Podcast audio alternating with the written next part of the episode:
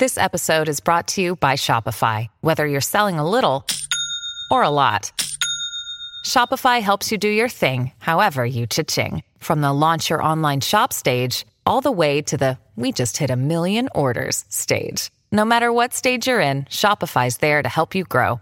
Sign up for a $1 per month trial period at shopify.com slash special offer, all lowercase. That's shopify.com slash special offer.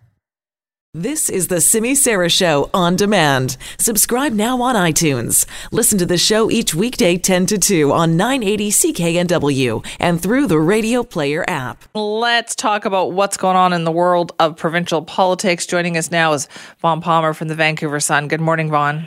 And good morning, Simi. All right, let's talk about this question that we've had in the last couple of days about this big shipment of masks that BC uh, has gotten. But where did it come from? Well, this is an interesting one. I will start by saying that Adrian Dix, the health minister, has generally been open and accommodating in answering all questions, but he wouldn't answer that one. He said, We don't discuss where our suppliers are coming from. I think I know why. Because in this case, my colleague Rob Shaw of The Sun dug out the story Huawei. Oh. they did it quietly. Uh, Shaw interviewed somebody from the company yesterday, and they said, "Yeah, we have some supplies, and uh, we didn't insist on a big presentation on the tarmac with the minister and the government. We've offered them to Canadian provinces. Some of them took us up on it, some of us didn't. Uh, British Columbia did take them up on it. Uh, I gather there's several hundred thousand masks which came from China. Huawei had control of them. They delivered them to the BC government. They say no strings attached." But Dix was unwilling to disclose that publicly, so the Sun had to get the story a different way. Ooh, okay. So I guess what they're still sensitive to this kind of stuff. Yeah, they are, and you know there is the political judicial issue of that uh, Huawei executive who is still right. waiting the decision on the extradition. Uh, it, you may imagine that there's been a certain amount of black humor around about this. Uh, someone emailed me suggesting that we trade her for another shipment of masks, uh, which of course is the sort of thing that uh, one probably shouldn't say publicly. But as you said, people need to laugh too out there. They do. I know. These You're are right. dark times, and one does cling to the sense of humor uh, That as is much true. as you can. And there's other things to worry about on the horizon. I found it interesting the last couple of days hearing Adrian Dix talk about how concerned he was, essentially t- putting Ottawa on notice. And Yeah. no- there's all this cooperation, but this is one area where it clearly we're not happy. Yeah, this is really important, actually, uh, because of what you just said, Simi. Uh, Dix and the BC government have worked very hard to stay on the same page as Ottawa on everything. They've they've avoided criticizing the federal government and joining some of the chorus uh, of criticisms of the federal government. So it's really significant that in his introductory remarks, this is not even an answer to a question, on Wednesday, uh, Dix put Ottawa on notice that the province is very concerned about the federal airlift of returning Canadians. So this includes the people from cruise ships that are being brought home, also India and other countries Yeah. where Ottawa is bringing people home. And he said it's critically important that those people be properly screened. He mentioned again specifically that in the earlier cases where the federal government rescued people uh, from the earlier cruise ships and so forth, those people were taken to military bases and quarantined. He's concerned that that's not happening this time. He's concerned about reports that you know they they give you the once over uh, at uh, the border or at the airport when you get in, and away you go. And Yeah. people may go into self isolation, or they may head for the grocery store, or go have a family reunion. Um, Dix said it so many times this week. He Exactly. said so many times that it's important. He said it again yesterday that it's critically important.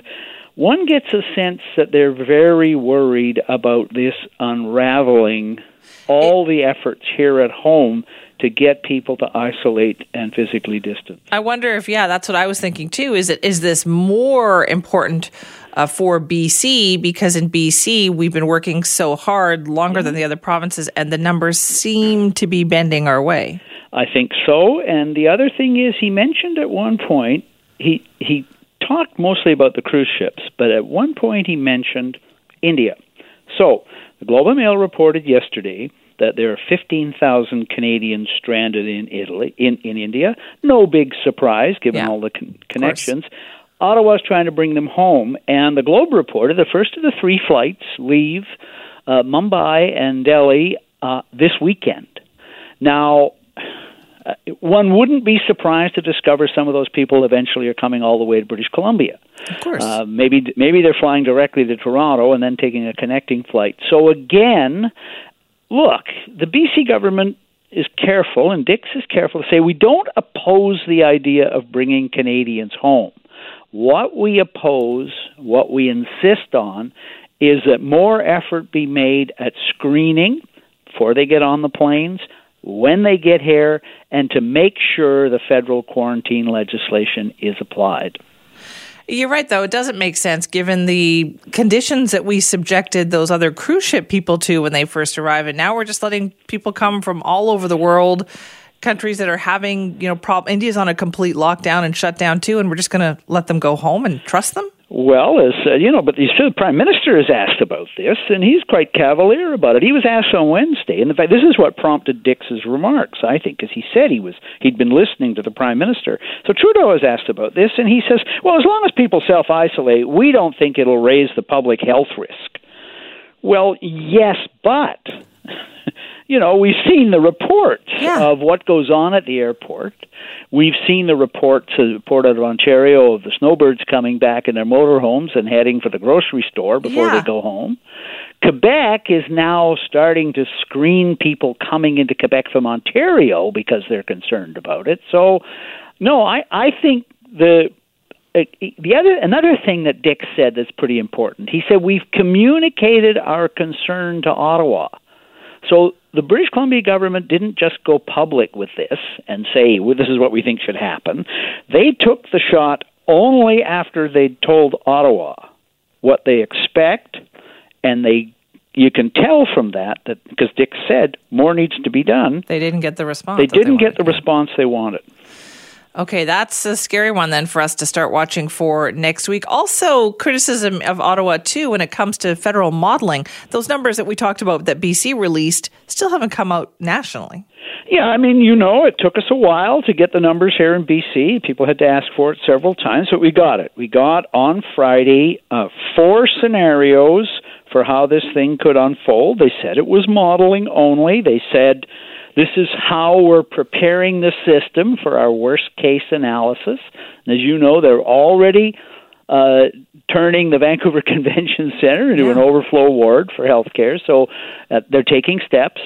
Um, been very hard to get any kind of modeling out of the federal government. Um, it's been hard elsewhere. I see the Premier of Ontario is today finally releasing the modeling that he has been reluctant to release up to now. Uh, Quebec has done it already. BC has done it. And in fact, we learned yesterday Dr. Bonnie Henry said, more to come. The province is going to give more modeling next week, some more detail, and a different kind of modeling. The, the, it's called dynamic, and I'll wait and see what it actually says before that. But they have been doing modeling here, and they're going to put more out of it. And she also said the province is sharing everything it has with the federal government. So if Ottawa wants to know what we're doing out here, they've got access to all of it. All right, more to come on that. Vaughn, thank you. Bye bye, Simi.